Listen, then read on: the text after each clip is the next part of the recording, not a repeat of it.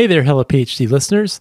Dan and I had a great episode lined up and recorded about the life of a humanities PhD student, but some technical audio bugs got in the way, so we will be bringing that episode to you next time. Instead, for this week, we're going to share an episode from a year and a half ago where we talked with Marlys Hansen about identifying your motivated abilities to help you find a career that fits you. Those of you who listened to last week's show, where we answered some listener questions about the decision to leave a PhD program, will recall that we referenced this past episode in our advice to those listeners. Self-reflecting and self-assessing is so important for grad students as you consider where your training is taking you with regard to your career. So we hope this episode helps you do just that. We'd like to also thank our friends at Promega. Promega's Student Resource Center offers a collection of resources on molecular biology techniques, as well as resources on wellness and career development during graduate school. You can find video libraries, blog articles, and technical guides. The site's been recently redesigned with new information that's easy to find. Everything on there is designed to help students succeed in research, career, and life. You can find all of this at promega.com/hello students.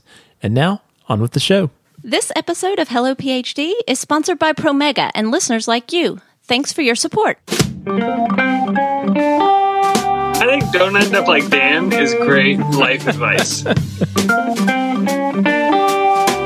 I can specifically remember one conversation where I was told, you could be a faculty member. And in that moment, I remember then having the confidence to say, but I don't want to. Welcome to Hello PhD, a podcast for scientists and the people who love them. This week, we talk with a psychologist about how to match your unique personality traits to a career you'll love. Stay with us.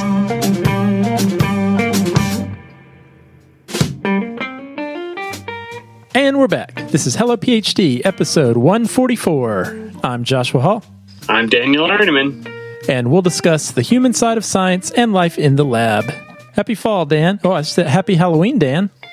We are quickly approaching Halloween. I'm not sure how happy it's going to be during a pandemic, but we're going to make the best of it. What are you doing with the kids? I think a holiday where you're supposed to wear masks is probably a good thing for a pandemic. You're going to have to wear masks on top of masks, though, because I think even if you put on your plastic mask, that is not a sufficient barrier to the coronavirus. I think the hottest costumes will be vampire during a pandemic, nurse during a pandemic, police officer during a pandemic, podcaster during a pandemic. You just put a mask on whatever costume you were going to do, and you're done. My kids are going to be a creeper from Minecraft and Snorlax from Pokemon, and it is adorable. What do you have? My kids are going to be a zombie baseball player and a zombie bride, which is excellent. Perfect. Because they are clothing items and costumes we already had, just with a little bit of fake blood added. So, perfect. Yeah, it sounds like a good idea. Josh, you trick-or-treated for us and brought us back a treat. No tricks. Well, a little bit of a trick. I'm going to take that back. Slight trick. Yeah, I'll let you reserve judgment for that in just a minute. So you're right, Dan. I was lucky enough to go to the mountains of Virginia/North Carolina. I was right on the Virginia-North Carolina border near Pilot Mountain, North Carolina. And one afternoon, we were looking for something to do with the family, and I discovered there was a winery that was close by where we were staying called Round Peak Vineyards. And get this, Dan, you know my family, so you can see what a good fit this was for us. It was a vineyard winery, and it had wine tasting, a dog park, and disc golf. It's heaven in the mountains of Virginia. It was amazing. We played a round of disc golf right in between the vines. It was awesome. Have you played disc golf, Dan? I have, probably once 100 years ago. Well, what was cool, so you're familiar with what the... I'm familiar with the concept of it, yes. And you're familiar with the disc golf baskets look like. You've got the chains, yes, and the little baskets. So the baskets, the basket portion was actually a wine barrel that was cut in half. How cool is that? So you're actually throwing into these wine barrels. Right on theme. And did they serve you while you were playing? You could do that. We did wait and sit. They had some nice socially distanced outdoor tables. Something for the kids. Yeah. A little wine for the kids. A little grape juice. In Italy, it'd be perfectly acceptable. That's true. Not in North Carolina, unfortunately. So this winery also had a brewing arm, and they had some beers on tap too. So they were affiliated with Skull Camp Brewing. And this is what caught my attention, Dan. I thought we have to have this on the show. One of the things they experiment with there is co-fermenting beer with grapes they grow at the vineyard. Yes. And this is how you pitched it to me. It's like beer made with wine. It's like when you can't decide, do I want some beer? Do I want some wine? Now you don't have to choose. So... No one has ever said that. Well, this usually you want one or the other. Well, I want to see what you think of this one, Dan. So what I got for us, this is from Skull Camp Brewing, as I mentioned. This is Jack's Brood, Belgian Blonde Ale with Sangiovese grapes. So I feel like we have to spell this because it's not B-R-E-W-E-D. It is B-R-O-O-D. The Brood, the group yes. of children belonging to Jack's Brood. Jack's Brood. Like boo, but brood. Yeah. Exactly.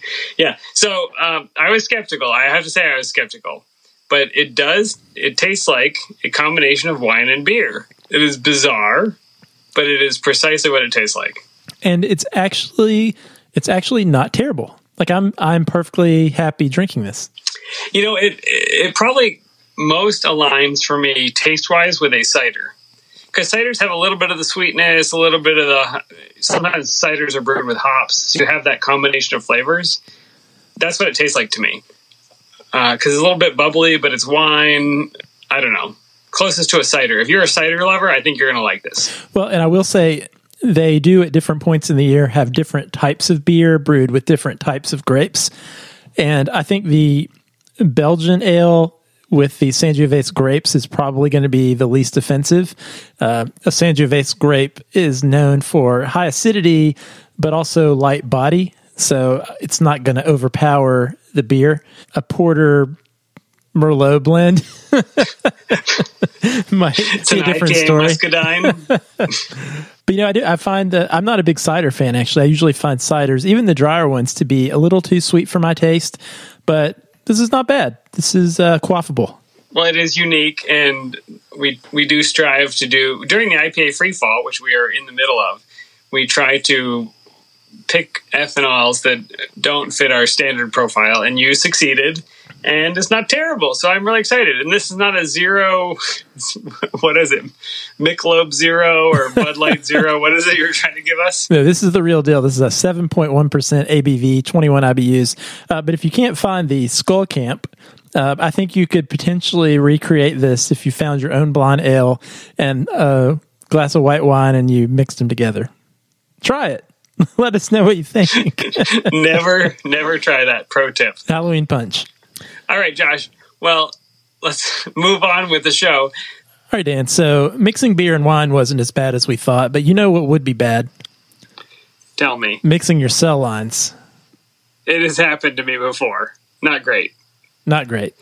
True fact, Josh, when I was an undergraduate, after several weeks or months of a project, we found out that the cell lines had been mixed.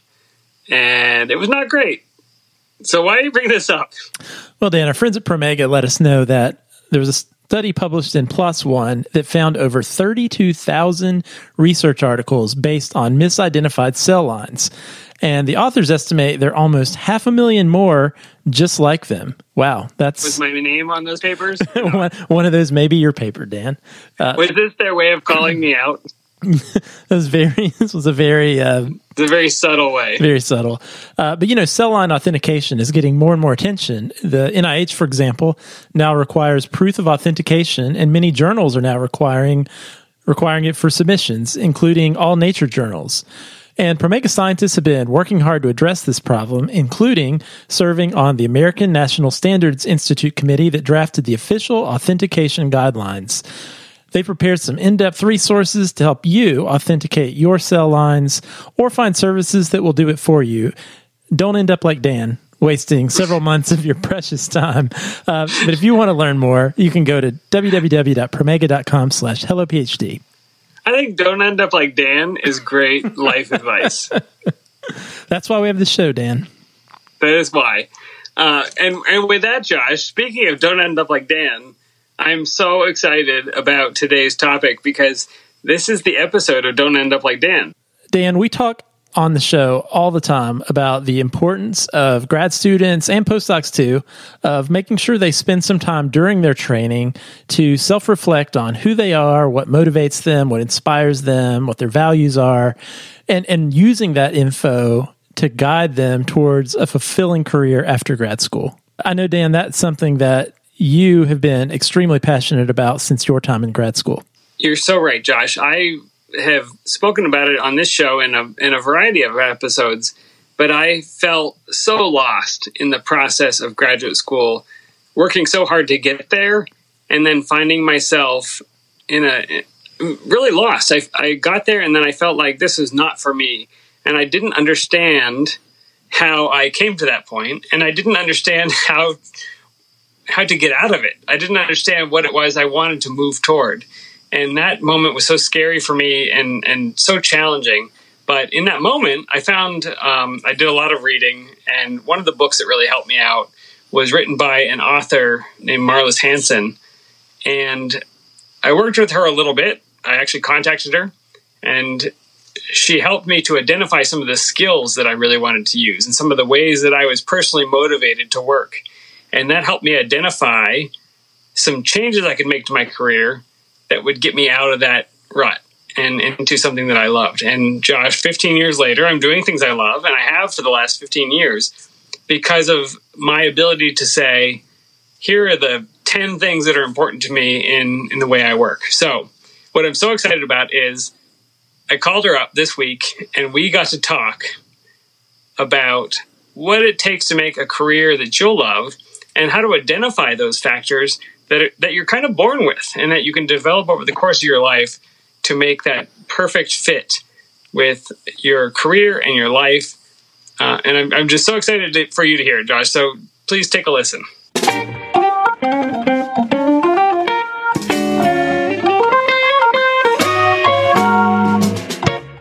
My name is Marlys Hansen. I have my own consulting company called Marlys Hansen Incorporated, and we do primarily management development, assessment, and crew development. Wonderful. And I'm so delighted to have you on the show. You're a person I've wanted to talk to for the podcast for a number of years. Some of our listeners will know a little bit about my history and finding myself kind of in grad school. I was a fourth-year graduate student when you and I first spoke. I was totally miserable, totally depressed. I felt stuck on a career path that didn't fit. And I really wondered whether I would ever find work that made me happy. And I had done all of the reading. I read every career book on the shelf. I went to university career services. I took every psychometric test. And I just felt like nothing told me what I wanted to know, which was, what kind of work would I enjoy? And you and I got connected through your book, Passion and Purpose, How to Identify and Leverage the Powerful Patterns That Shape Your Work Life. And you helped me understand my motivated abilities, and that's what we're going to talk about today. So I think you're going to take our listeners through some of your work and what this means. But just by way of introduction, how did I end up as a graduate student with many, many years of training and much focus to get into graduate school to become a scientist? How did I and other people like me, why is it so hard for us to make predictions, accurate predictions about our own career direction? Well, it's an interesting kind of phenomena that I think we have learned a good bit about. Most of my work throughout the years has been with people with graduate level education, engineers and scientists and financial analysts and so forth. And there seems to be a phenomena that makes it more difficult for people who are sort of academically gifted to make more accurate decisions about their career direction. And I think what the bottom line sort of is that it being capable of learning something doesn't necessarily translate into being able to perform it or into sustaining that performance over a period of years. And most of all, as you alluded to earlier, even enjoying performing the role. So it's really easy for people who have the academic, kind of talents to get into areas that they really, it is not clear what is going to work for them. Let me give you a couple of examples. I think of Shane, who's an honors engineering student that I worked with recently, and he had just been terminated after only 6 months as an engineering field representative. And, you know, he was astounded that he just couldn't keep his performance up. But when I talked to him, I found that he was really motivated by measurable results and recognition and praise, if you will, and visibility. And here, this field engineering position, he was sort of out there by himself, and there really wasn't any of those things that I just mentioned. And he just could not make himself get up in the morning. And eventually it cost him his job. And he really, he felt so bad about it himself, blamed himself for not being able to make it work, as he had so many things in his life. And I also think of Sarah, who was a PhD physicist, really, really bright lady. After a year working in a research lab, she was just really discouraged and depressed. And she discovered that working with the more abstract concepts and theories, having a blank sheet as for her job, it was totally different from her, experience in school, where she had a textbook with directions and she had the procedures in the lab. So here again, it was really a misfit of her talent and the requirements of the job. And that just really leaves people perplexed about what is going wrong and what to do about it. And you're not describing, these are not lazy people, these are not unintelligent people, these are not poorly trained people. These are people who had a lot of inherent talent, but what you're saying is it just is not fitting with what it is they're trying to do, and that's starting to impact them personally. You described, right, feelings of depression, of not being able to wake up, and that was exactly my experience. I didn't feel that way before this period of my life. I haven't felt that way after. But during that period, I just felt so hopeless, and it sounds like you're hearing that from other people. It's the classic job misfit kind of symptoms, if you will. And I would be a very rich lady if I had $100 for every person that has told me that over the years. Because and as we started out, earlier to say, it seems to hit people who have this capability to learn more profoundly because, one, they're really used to being able to do whatever they want to do and be successful in it. And secondly, learning it doesn't necessarily mean being able to perform it, right? Yeah, that makes sense. An important concept. And, of course, they may have career frustration or questions, just like other people, and make decisions because they think the jobs was for them because it's high paying or it's prestigious or it's something that Uncle Harry did or Aunt Sally was good at, or they choose the career for the wrong reason. But it sometimes really boils down to this, just believing that they can do anything that they, want to do, and what they choose just doesn't fit the performance that they're able to provide. Yeah, that makes so much sense. There are many factors that influence our choices. Yes. And what you write about and what you've worked on is some other factors that we should look at and probably that are more important to choosing a career that has a good fit. So what are those critical factors if we want to make an informed career decision? Well, the bottom line really is that the individual must really understand what it is that he or she is motivated to do. And I use that word motivated to precisely address actions that a person really enjoys doing and feels they do really well. So those are the criteria that help us to understand, what it is we're really motivated to do. And it seems like a fairly simple explanation, but it's really a fairly complicated concept. And it is a concept that is generally not understood in our society. And I think that's, it's a really big factor here, because we're really, most of us are taught that we can do anything we want to do if we work hard enough. And, our parents think they're kind of doing a favor to inject that kind of thinking. And of course, the perseverance of it all is certainly valuable, but it still is actually misleading. And it gets us into all kinds of career misfits. And as we've said earlier, especially for people who seem to be academically motivated to learn, because they can learn most anything. But again, performing it is the issue. So it's going back to understanding what it is really motivated for you.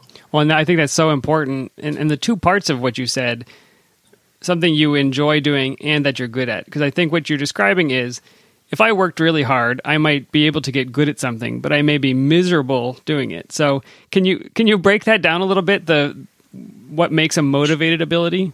Sure. And maybe we can get into actually the description of this a little bit more precise. There are certain themes that reoccur in events or achievements that you select as being things that you've enjoyed doing and you do well. If we look at the descriptions of those achievements, we see these themes appearing.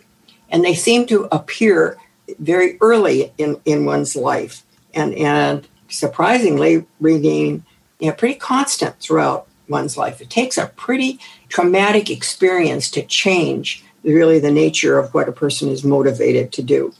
They endure in your behavior patterns, sort of like a trunk on a tree. And the aspects of your motivations, what it is you do well and enjoy doing, they kind of are explained by 5 different categories that form what we call your motivational pattern. And this, of course, is the heart of this assessment that we're using. It's called the System for Identifying Motivated Abilities, SEMA for short. And it's just so important to understand this pattern or this design that you have, because it profoundly impacts your productivity and your self-esteem and your relationships in your life and just the whole package. It's just really important to find something that you are a good fit for in terms of performing, so that you are able to engage and utilize this important aspect of your behavior.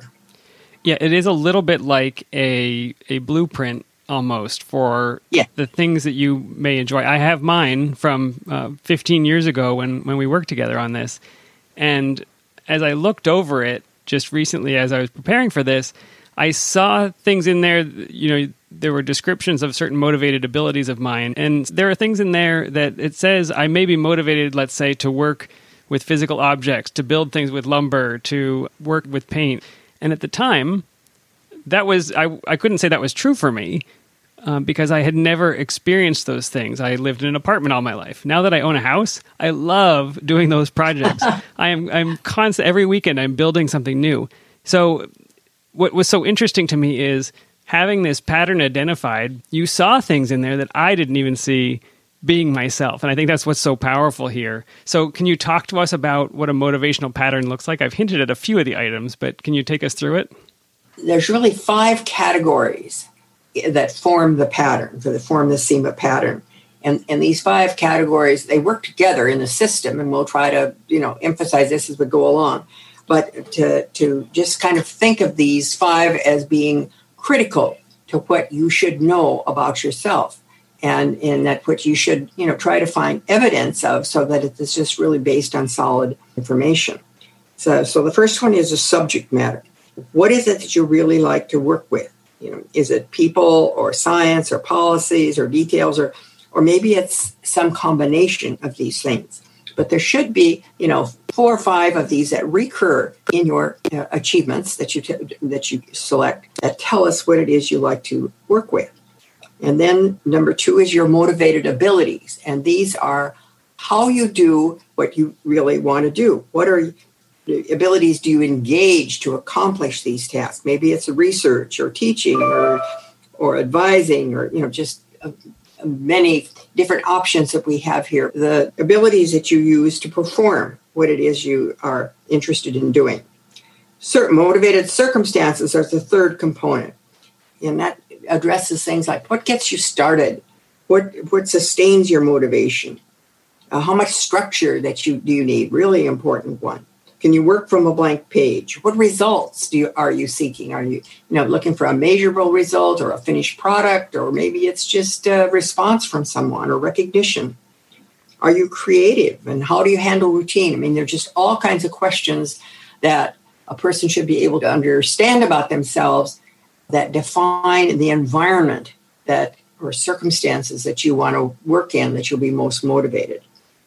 Then number 4 is your operating relationship, how you prefer to relate to others in your work. Do you like to work alone or in a team, or maybe you're a moving force, or maybe you just like to kick things off and be a spearheader.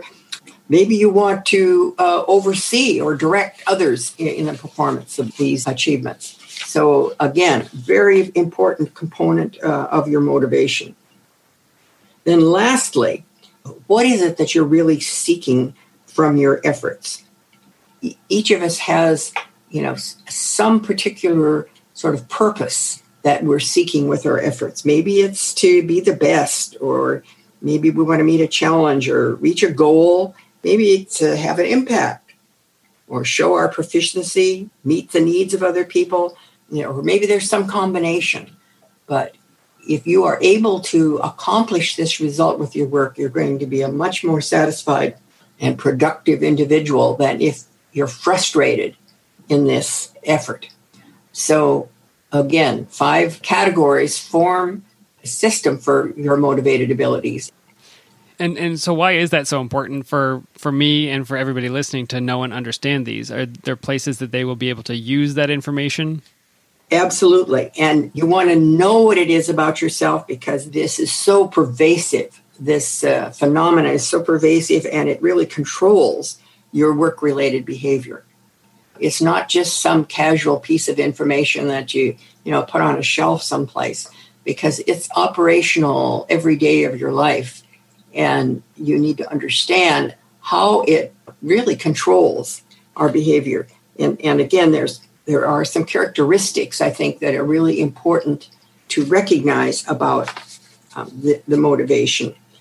First of all, it's innate. And by innate, I mean you really come into this world with some combination of these motivations that form your particular, and we call it, for not lack of a better word, your design. It's kind of like a snowflake that each of us have this special combination of motivations that work together to form this pattern for us. And this pattern remains, as we said earlier, pretty constant throughout your life. But it isn't that it's real static. In matter of fact, your best chances of learning and developing is to understand and develop the motivations within this pattern.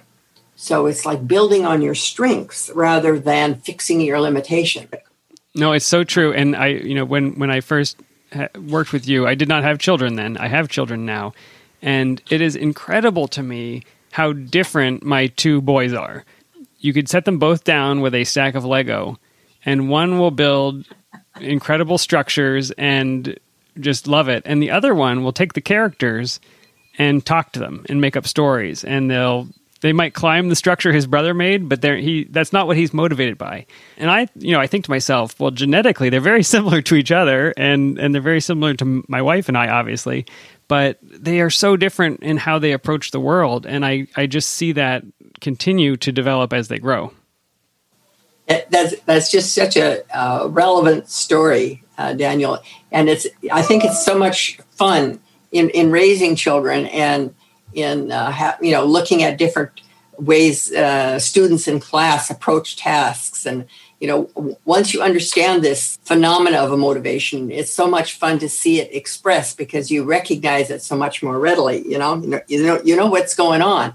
And for parents, I think it's just especially important to be able to encourage children, to do what really is fun for them and develop that area, and not try to get them to become something else that you would have, maybe you would like to force them to behave like me, or to go into a career that maybe I liked, or to put them in after school programs about things that I care about.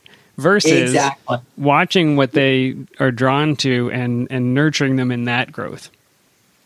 It's a little free parenting advice today for everybody listening. It should be required for all parenting classes, I think, to explore this. So we know it's innate. We know it's enduring. It's going to last a lifetime. It takes a lot to change it. and you don't want to change it. You want to develop this pattern that is uniquely yours. It's irresistible. That means regardless of the environment or the circumstance, your motivations are they're going to be expressed somewhere in your life. If you can't do what you're really motivated to do on your job, you'll probably find some avocational or after hours way of finding something to do that fits with that. It's powerful in that sense, as you really can't ignore it. Yeah, my example here is in my profile, there is a building and developing component, and I've tweaking things, trying to make them better, improving a process. And that got me into so much trouble when I worked in a lab, because the goal is to complete the experiment precisely as it is written out every single time. And if you do it 50 times, you do it 50 times the same way. But irresistibly, I would want to, I could probably do this a little more efficiently if I just did it this way. And the experiment wouldn't work, and I'd be frustrated. But like you say, it comes out. You cannot stop yourself from expressing it. That's an excellent example. That it really is power that this has in expressing itself is just really phenomenal, and we need to pay attention to it. You choose to make it a positive or a negative expression, but it will be expressed. That's right. That's a good way of putting it.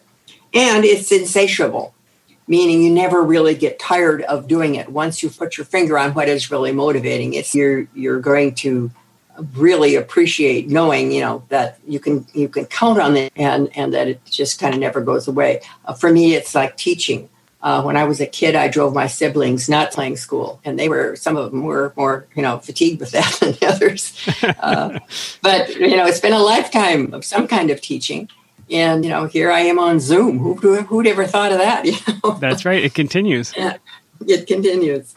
Yeah, that is so important. Can you talk a little bit about some of the common poor job fit issues that people might experience, beyond some of the emotional impact, the distress for the person? This manifest, if you don't know your profile or if you're working against it, how does that show up in your work? Because I don't think everybody is where I was in terms of just totally in a misfit place in their career, but there are probably other subtler hints that you're in a misfit position. Yes, and many of us learn to tolerate or in some way manage those misfit situations that can be fairly successful once you know what's going on, right? So and you're kind of able to move beyond the blame stage and move into the strategy stage. But some of the poor fit situations that are particularly common is when the amount of direction that is provided by the supervisor doesn't match the needs of the employee. Now, some people, want clear directions and the details, yet other people really want to be left alone to perform their work. And this mismatch with the supervisor, and it can either one of them can be, one way or the other, but it's the mismatch that really can become an issue if it's not recognized and addressed. And once you understand it, then you can sit down and work out some kind of a, negotiation for just how much each, needs and hand can offer. But until that happens, sometimes it turns into blaming, poor relationship or favoritism or you name it, Yeah, this one will ring very clear for people working in labs with the, the principal investigator of the lab and the students and the postdocs. Managerial issues arise all the time, and a lot of that is because you're not trained to be a manager when you become a principal investigator. But I hear a lot of this from our listeners, that this person is watching me like a hawk and I can't get my work done, or the other side, they're always away and I need more direction, and so there's a spectrum of mismatch there. Absolutely. And one other really common job fit that relates closely to what you've just said, Daniel, is that the subject matter preference of the individual doesn't match their job.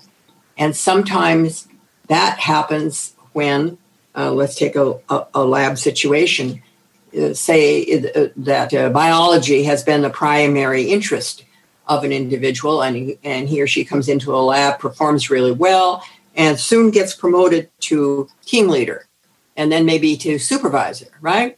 So now they've got maybe I don't know, 20, 25 people that they're responsible for.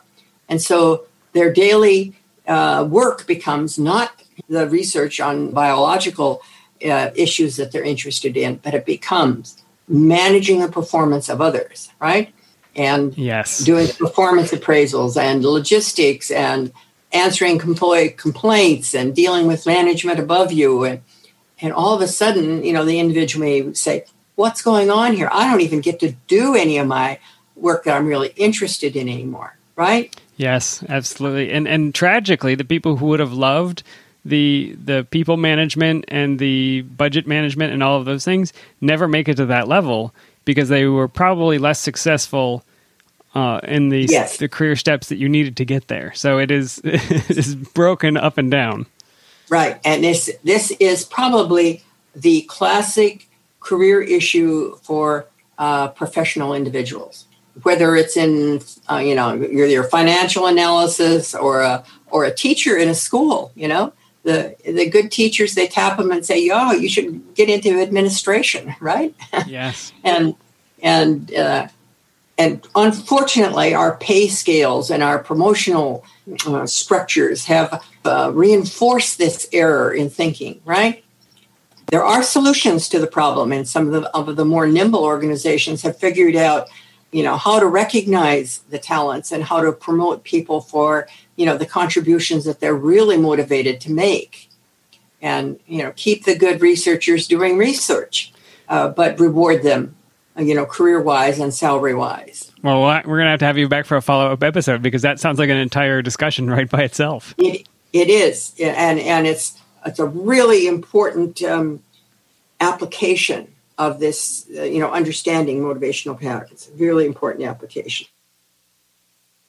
We've talked a little bit about people who are really, really motivated by recognition. And maybe they move into a team situation where their efforts are very blended with other folks, and there's just little or no opportunity for individual recognition. And that's a powerful demotivator. And it's often one that's hard for the individual to go, you know, knock on the supervisor's door and lay it out on the table, right? And say, I just don't feel like I'm getting enough recognition. Yeah, I want to be recognized more. It's not something you would say to a supervisor. Right. So you have to figure it out in terms, you know, of how to present this in a way that makes sense in terms of that he or she will understand that it really is an important part of your performance to have that. Hopefully everybody who's listening is very excited to learn about their motivational pattern and sees the value in it. But the process of understanding your motivated abilities is a little bit different. So I'm sure everybody has taken a Myers-Briggs test or maybe a strong interest inventory, or one of those other psychometric tests that you get at career services. This is different than that. And I think that difference is what makes it powerful. Can you tell me how you develop a motivational pattern for somebody that you work with? But what we work with in identifying the pattern is the life work achievements that you select as being something that you have enjoyed doing and felt you've done well. And we ask you to go back, you know, early in your life as you can recall. Often it's pre-kindergarten that an individual will come up with, you know, something that they remember. It doesn't have to be, you know, Nobel Prize quality, as we always say. But if you can just go through your life and think of life work achievements that you really enjoyed doing and felt you did well, and just build a chronology. You know, think of grade school, you know, junior high, high school, blah, blah, blah, all down the line. Come up with this list, and then from the list, select 8 achievements that you feel are really best illustrate what you find as enjoyable and that you feel you did well. So you select those achievements, and then you describe those in detail. And by detail, I mean you tell how you got started, how you knew what to do, what was it that you did, were there any particular resources that you required, what else was going on, and just a whole host of questions that are listed in your assessment form, and to provide the really good detail about these 8 achievements that you've selected. Then For most people, we like to interview them too. It gives us a chance to ask you questions about things that you may have overlooked, and to pursue the level of detail that really gives us, as an analyst, a picture of you in action. So we can be sort of like a fly on the wall and be seeing how you were performing these particular tasks. And so then when we have all that data, all that detail, then it's our job as an analyst to look for the recurring themes. And these themes, they're illustrations of your behavior, and they are evidence. We like to use that word evidence. They're evidence of what it is that you really enjoy doing and do well. And we use that, put that evidence in the 5 different categories that I spoke to you about earlier: the subject matter, the abilities, the circumstances, how you relate to others, the result. And from all this data, then we compose your motivational pattern. And just to comment a little bit about the differences between this assessment and other assessments that you may have taken, and Daniel mentioned some of them. Most assessments, interest assessments, behavioral assessments that you take are what we call preference-based. And what that means is the results are compiled from the preferences that you make in choosing response to either multiple choice questions or maybe rating on a scale. But you are given the sort of the answers, a choice of the answers, which you then select. Now, these are easy to score. They can be done on a computer very easily, but they have a major, major flaw.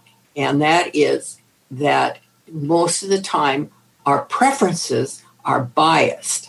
And what are they biased by? They're biased by what we think we should answer, maybe it's what we think we want to be, or what others want us to be, or how it might, impact whatever it is that we're trying to decide on. So our preferences are not clean evidence. They're so, impacted by our biases. And so their reliability and validity, if you go in and look at those scores for those kinds of preference-based instruments, they're not very high, and they're not very effective in making informed career decisions. And then by contrast, the System for Identifying Motivated Abilities is an evidence-based assessment.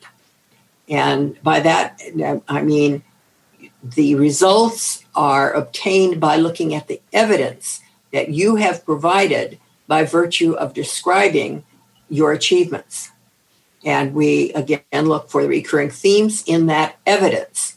So the validity and the reliability of this assessment is much higher because it moves away from the bias that's in the preference-based assessments and relies more on the evidence that's presented by the individual themselves. And let me just punctuate this, because I'm looking at my motivational pattern, and it says, it's very funny to me now, it says under people, it says there is no recurring evidence of motivation to work with people. And I have a little note in the sidebar, and I said, let's talk about this. I wonder if my stories were biased. I tend to be generally friendly. I really like making, friends. So if you had asked me on a preference-based assessment, do I like working with people? Of course I do, because I do like people. But what you drew out of the stories that I wrote were what I focused on in those stories. So if people write stories about working on a Habitat for Humanity house, and one talks about learning the buildings, how to build, and one person talks about the camaraderie of the team, they went and did the same thing. They both enjoyed it, but they enjoyed it for different reasons. And they tell you those reasons by how they described their achievements. And I think that's what's so powerful here. You're just taking my words. You're taking my lens on the world, what I saw through my eyes, and you're underlining it for me and saying, look, yes, you're working around people, but that's not what you wrote about. That's not what's motivating you to succeed.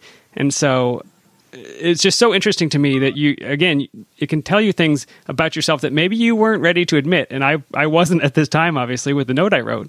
But I can look back now and say, yes, when I work, I want to be in a quiet space by myself working on a project that I have defined. And that's so powerful for me to be able to look back and see that I would have been nervous about that result if I had gotten it on a preference assessment. And that's a very good illustration. And, you know, it's just surprising how many people do not, you know, make that differentiation. I mean, just because you are not motivated to work with people doesn't mean that you are unfriendly or an ogre or antisocial or anything, right? Exactly. It just means that when you work, you have something else that you want to work with. And it's just so critical for people to understand that about themselves. How can people, first of all, how can they learn more? Tell them about where to find your book. And then if they want to work with you, how can they get in touch with you? Okay. Well, the book is, as Daniel has said, Passion and Purpose, How to Identify and Leverage the Powerful Patterns that Shape Your Work and Life. There are several books entitled Passion and Purpose now. There weren't when I published this in 2002, but it's become a popular phrase, I think. So you use my name with it, and you'll get the right one. And it's a Kindle book now. I am working on a new edition, so maybe we'll get that out one of these first days. But right now, it's available on Kindle. I think it's like $10 or something like that, and that's a quick way to get a copy. I strongly encourage everybody to pick it up and read it. It has the steps that you would take to maybe begin this assessment on your own. You mentioned that it yes. benefits from somebody professionally going through with you and highlighting some things. Again, things that maybe you wouldn't recognize about yourself. But you can pick up this book, understand what a motivational pattern is, and maybe start the steps of thinking through what some of your stories are that you want to tell, your achievements that you want to be able to describe. And then how would they get in touch to have a professional SEMA analysis done? The website is www.motivationalpattern, and that's singular, not patterns, but pattern, motivationalpattern.com. And it gives the whole background as well as how to get started, and you can contact me through that. My email address is mhanson, that's Hanson, 539 at AOL.com. And you can also shoot me a note. I do want to say, too, that this assessment was developed in 1963 by the late Dr. Arthur Miller. And Dr. Miller had trained a number of analysts, including myself, years ago. And we continue to train others and get others involved. But I always like to give credit to Dr. Miller for his, just really significant contribution to making more informed and accurate career life decisions. Well, I have to say, it's not every day you get to interview the author of a book that changed your life, but today I did. And I want to thank you so much for being on the show and for sharing your work and helping to encourage us to be the best us we can be. Well, it's been a pleasure, Daniel. First of all, to hear that you have made such good use of understanding your pattern. So thank you very much for asking me. Dan, first of all, I want to say, I bet she was glad to hear from you again. I don't think she's been thinking a lot about me for 15 years, but I think it must be fun for her to hear from people that she's helped. And this, this many years after the fact, to know she identified things about me that I didn't know at the time and that I have recognized over the years. I mean, to me, it was just amazing to look back. I hadn't looked at those documents in quite a while, but there's something real about it, something very true. And it was just a delight to talk to somebody that had helped me so much. Well, and how great is it to go on that journey of self-discovery and use that information you learn about yourself to actually factor into your decision-making for something as, as big a part of your life as your career. I think so many of us, we fail to do that, or we get the tunnel vision or this viewpoint of what we think we should be doing based on others' expectations or even our past selves' expectations. I know that was something that was really, really true to me. And listening, Dan, to your interview, it really harkened me back to my own experiences when I was a postdoc and having a real career crisis. You know, I'd been on this path of thinking I wanted to be a faculty member for really my whole research career from undergrad to postdoc, until suddenly that wasn't really what I wanted to do anymore. But like you mentioned, Dan, when you were in grad school, I think that's where I hit my critical moment where, okay, I think I don't want to do this, but if not this, what do I do? Have all these years just been for waste? Am I going to have to completely start from scratch? Or, and honestly, it seems so crazy to think this now, but I think there was a part of me that really felt like, well, I've made my bed, I've got to lay in it. I guess I'll just suck it up and have this career that's completely unsatisfying to me for the rest of my life. And it wasn't until, you know, I did some of these things that Marlys was talking about that really had a big impact. And I know you did a lot of that work earlier on, you know, when you were in grad school. No, you're so right. And I think it is a little bit freeing to be able to look back at your path and say, I wasn't crazy to come to graduate school. There are factors in my history, in my motivated pattern, that say I'm probably very drawn to science, or I'm very drawn to the notion of continuing to learn, or to put a lot of my interest and my attention into science or research or biology, or I think it's helpful to be able to say, this is how I got here. And then to be able to say, but to move forward in these motivated abilities, what I want is the science as a topic, or what I want is experimentation as a motivated ability. But what I don't want is to work in a team of 15 people, or what I don't want is to have to write, or what I don't want is to have to apply for grants. So it really is, I matched to research science in some ways, but not in other ways. And there were some other things I could be doing that were a better match. And so it's really this misfit. Some things overlap, some things don't. And by being able to identify those things, I can find a much better match for my personality. And that's what's so great. I wasn't wrong. I just needed to tweak things a little bit to find something perfect for me. And I think that's where I hope that there is some movement and some change in academic science training, where there's a recognition or an increased appreciation for the fact that there are many paths and many motivations that lead people into research and lead people into graduate school. And also there are just as many, if not more, paths that lead out of grad school. There's so many different types of motivations you can have, and there are so many fulfilling careers you can move towards with that degree, with whatever it is you learned in graduate school, that really are a good fit for whoever you are and whatever motivates you. You know, I really love the sentiment and connected with one of the things that you all talked about, and one of the things she said, which is that just because you can learn something, or just because you can even do something well, that doesn't mean that it's a good fit for you. And, you know, I can almost remember being a high school student who did well in math class and did well in science class, and I almost remember, I don't even know exactly where it came from, but almost like there was this societal or familial expectation of, well, if you can do well in these classes, this is a better path to go on, or this is the path you should go on. And I think that really followed me a little bit through college, where for a while I thought, oh, well, I guess I should go to med school because that seems to be what the other people in my biology major are doing, even though I don't think that's what I want to do. And then discovering research almost was like discovering this community where I fit, as much as it was, I love pipetting things and I love designing experiments.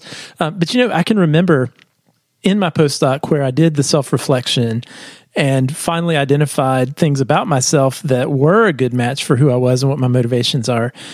And once I did that work, being aware of a career opening, a career opportunity that was a good fit for me, this moment of excitement and burden lifted off of me for the first time in years was suddenly met with this crushing blow of academic advisors and mentors I had, who, when I told them about it, they immediately said, oh, well, that would be a big mistake to go that way. And I can still feel how crushing that was to think, oh, I figured this important thing out about myself, and I think this is a great direction for me to go. And to literally be told you're making a big mistake was really disheartening. That is probably the most important thing that you can learn in your life. And I agree with you 100%. Once you have confidence, once you can develop the confidence in who you are and what it is you want, then you can move forward in a way that you can't do if you are constantly searching for who you are. So if external forces, if your advisor, if society, if the newspaper tells you that this other thing is important, then you will be swayed. And I can almost promise you will end up miserable in your career. If you can identify who you are and what it is you want to work on, and people say, well, actually, don't you want to make a little more money in this field? Or wouldn't it be better if you had more prestige over here? And you say, I don't want to manage people. That's not who I am. I would be miserable doing that. And having the confidence to say that, you can work toward a career that works for you and makes you happy. But I totally agree with you, Josh. It will be constant. The pressure from the outside to do something that is not who you are will keep happening. And I felt it in my career. And we talked about it a little bit in the interview, but the ability to say, that's not who I am. And I know if I walk down that path, I'm going to be unhappy and I won't walk down that path. Even if I give up all of these other things, it's just so important to identify this. The earlier you do it, the better. But again, it's never too late.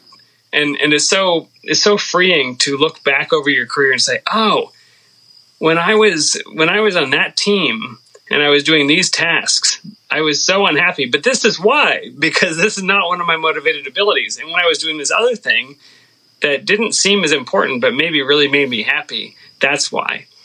And it's just so beautiful to be able to look back over your career, even if you're a little bit more advanced, and to know those things about yourself. You're absolutely right about that confidence. It's sort of like once you go down that road, once you have that self-realization about your motivations, there's no closing your eyes again. I mean, you now know this about yourself, and you're absolutely right. It does give you a confidence and a purpose towards about your career.